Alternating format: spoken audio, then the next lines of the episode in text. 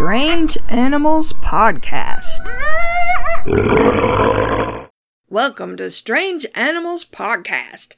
I'm your host, Kate Shaw.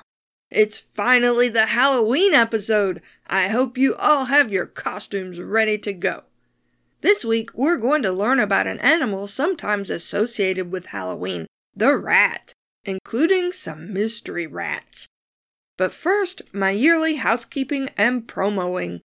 You can still pick up a copy of my fantasy adventure book Skytown, available from Fox Spirit Books. I'll put a link in the show notes. It has some adult language but is otherwise suitable for younger teens through adults. I'm also working on a non-fiction book associated with Strange Animals podcast, but we'll see how that goes. If you want to support the show financially, I am always happy to take your money. We've got a coffee account, or maybe Ko-Fi, I've heard it both ways, where you can tip me the cost of a coffee, or more, and we've also got a Patreon account if you want to set up recurring donations and get bonus episodes in exchange, as well as other perks. There are links to both in the show notes and on the website, strangeanimalspodcast.blubrry.net. Also on the website, we've got two pages now that list what animals we've covered so far. One page is for everything, the other is just for cryptids for those of you who are just here for the mystery animals. Speaking of Patreon bonus episodes, I've unlocked a few episodes so that anyone can listen to them. They won't show up in your feed, but there are links in the show notes and you can just click on the link and listen in your browser. You don't need a Patreon login or anything. This time I've unlocked some fun ones, including an episode about animal ghosts from last Halloween. Now, on to the rats. The presence of rats is usually considered bad luck, undoubtedly because rats evolved to take advantage of humans' habit of storing grain for later. If rats ate the grain, humans and their livestock could starve, but rats are also considered bad omens or evil when they're just going about their lives being rats. The rat is a rodent that resembles a big mouse, not surprising since they're closely related. There are lots of rat species and subspecies, but the most well known are the black rat and the brown rat. These are the ones most likely to live in cities and houses, especially the brown rat. The brown rat is also sometimes called the Norway rat even though it's originally from Asia. The brown rat is a relatively large rodent, up to about a foot long, or 30 centimeters, with a tail that's nearly as long. The black rat is a little smaller and less bulky, with larger eyes and ears, and has a tail that's longer than its body. Male rats are usually larger and heavier than females. A rat's tail is bare of fur and has thin skin, and if a predator grabs it by the tail, it can shed the skin of the tail, called degloving. The skin will grow back, but until it does, the tail is prone to infection. That's one of the reasons why you should never pick up a pet rat by the tail. Also, picking a rat up by the tail can injure it.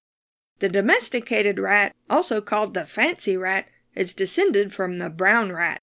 Rat catchers, especially a man named Jack Black, not the actor guy, whose title was Royal Rat Catcher and who lived in the mid 19th century, kept interestingly patterned or colored rats he caught in his job.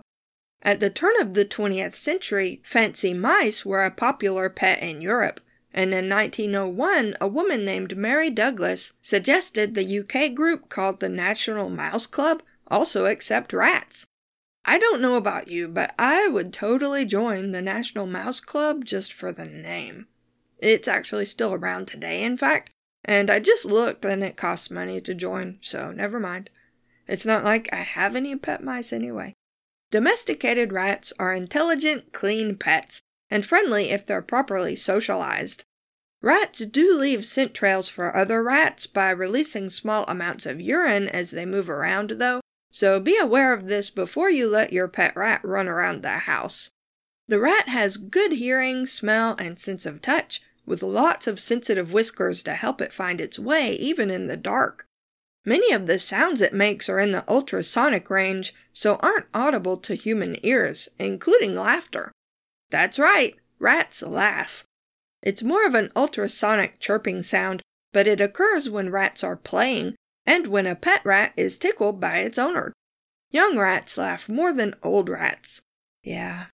This is what a rat laugh sounds like, slowed down so it's audible to human ears. The rat can also swim well, dig well, and shows signs of being surprisingly intelligent. It's an omnivore that will eat anything it can find or catch. It will kill and eat small animals or sometimes even larger animals like ducks. Some rat populations have learned to dive for mollusks and catch fish. Rats are social animals and live in large groups, usually in burrows with extensive tunnel systems. In cities, instead of digging burrows, rats will live in sewers, alleys, and buildings. Rats go where people go, and they live where people live.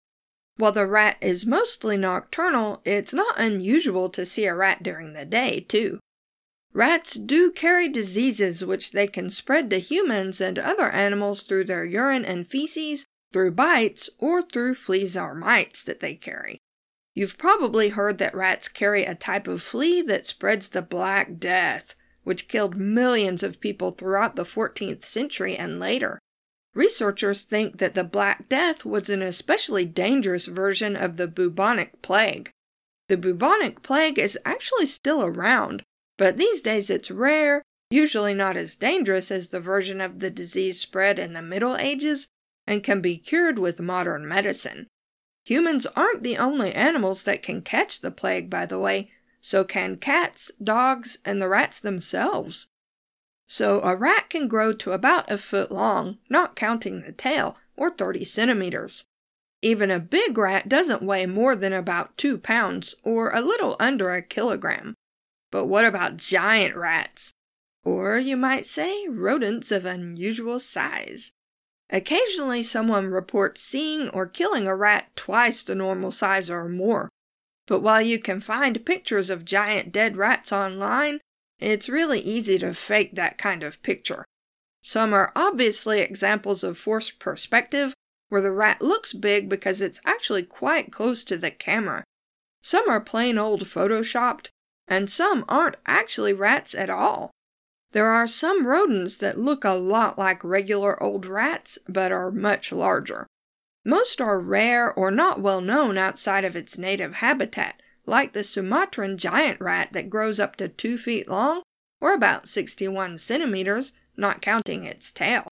It's brown with longer fur than the actual brown rat, and it lives in parts of southeastern Asia, but it's only distantly related to the rat. The African giant pouched rat is also only distantly related to the actual rat, although it looks quite similar.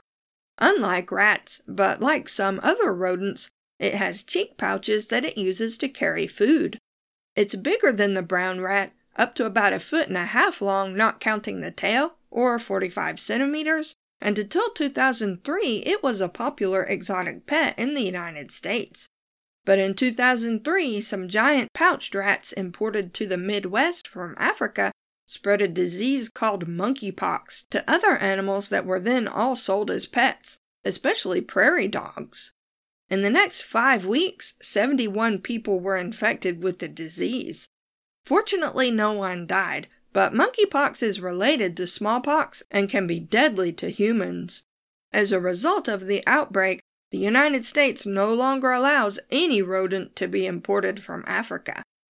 Also in 2003, the remake of a horror movie about a man named Willard and his rats was released. The rat named Ben was played by a giant pouched rat. I have not seen the movie because I'm a wimp about horror movies, but if you like them and are, you know, a grown up type person, apparently that was a pretty good one.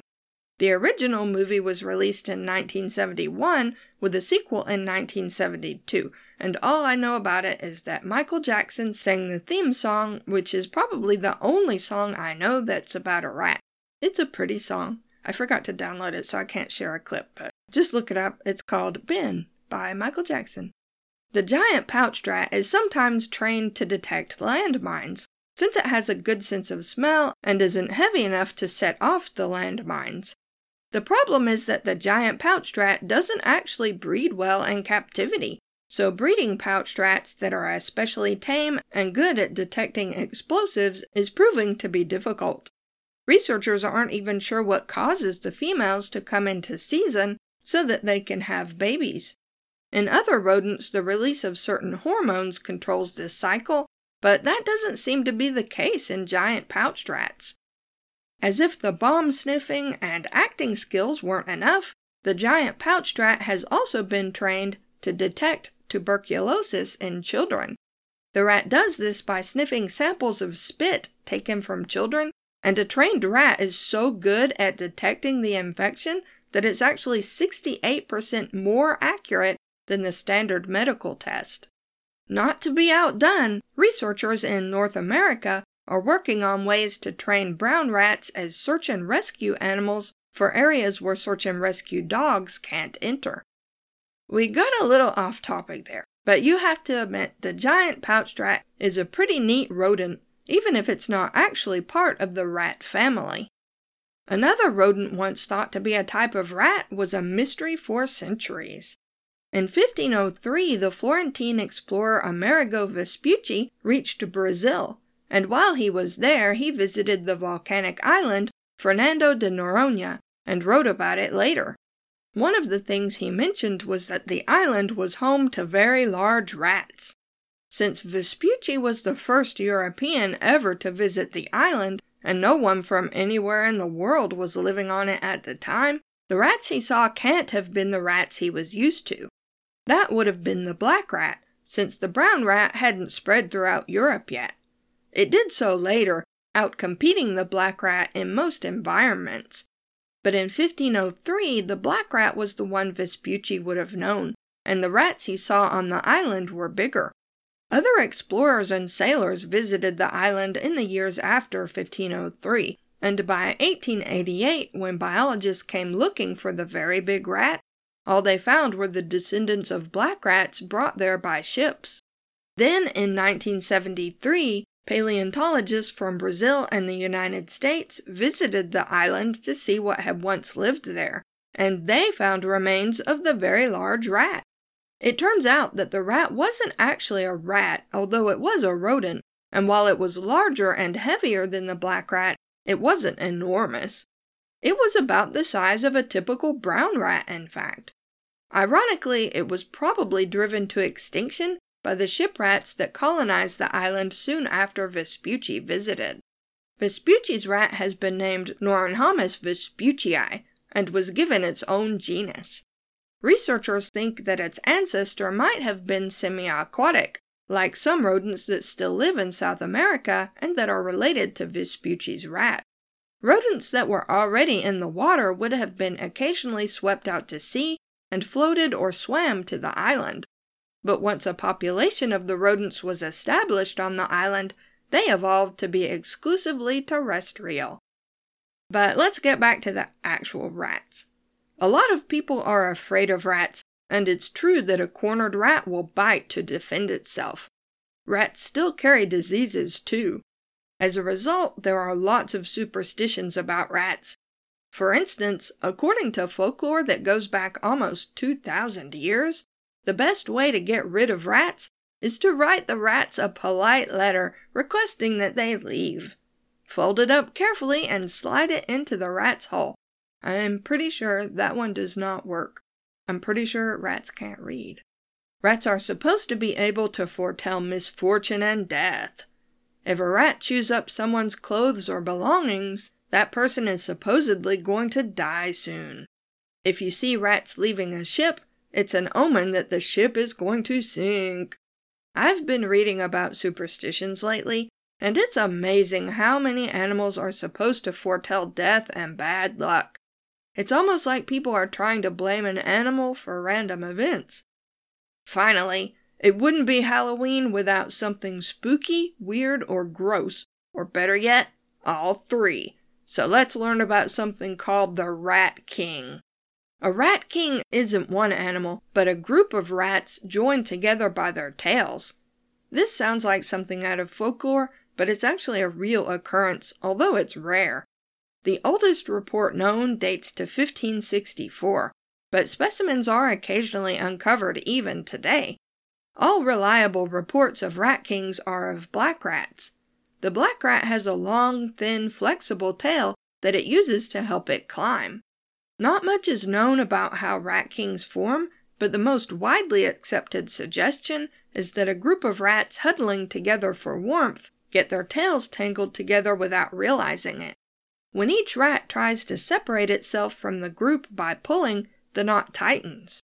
Eventually, the rats are permanently stuck together. It seems reasonable to think that a bunch of rats stuck together by their tails wouldn't survive long. They'd starve to death or kill each other trying to get free. But a rat king made up of seven rats found in the Netherlands in 1963 was examined and even x rayed to learn more about it. And where the tails were intertwined, there was some evidence of calluses forming. This suggests the rats may have survived for some time. Most rat kings are made up of young rats, possibly siblings sharing a nest. It's possible the mother of the 1963 rat king fed them and kept them alive until they were discovered by a farmer who killed them. Rats aren't the only animals found with their tails knotted together. It happens to squirrels occasionally too. If you check the show notes, I've included a link to a video of a squirrel king. In the case of squirrels, pine sap and nesting material can glue or tangle the tails of young squirrels together.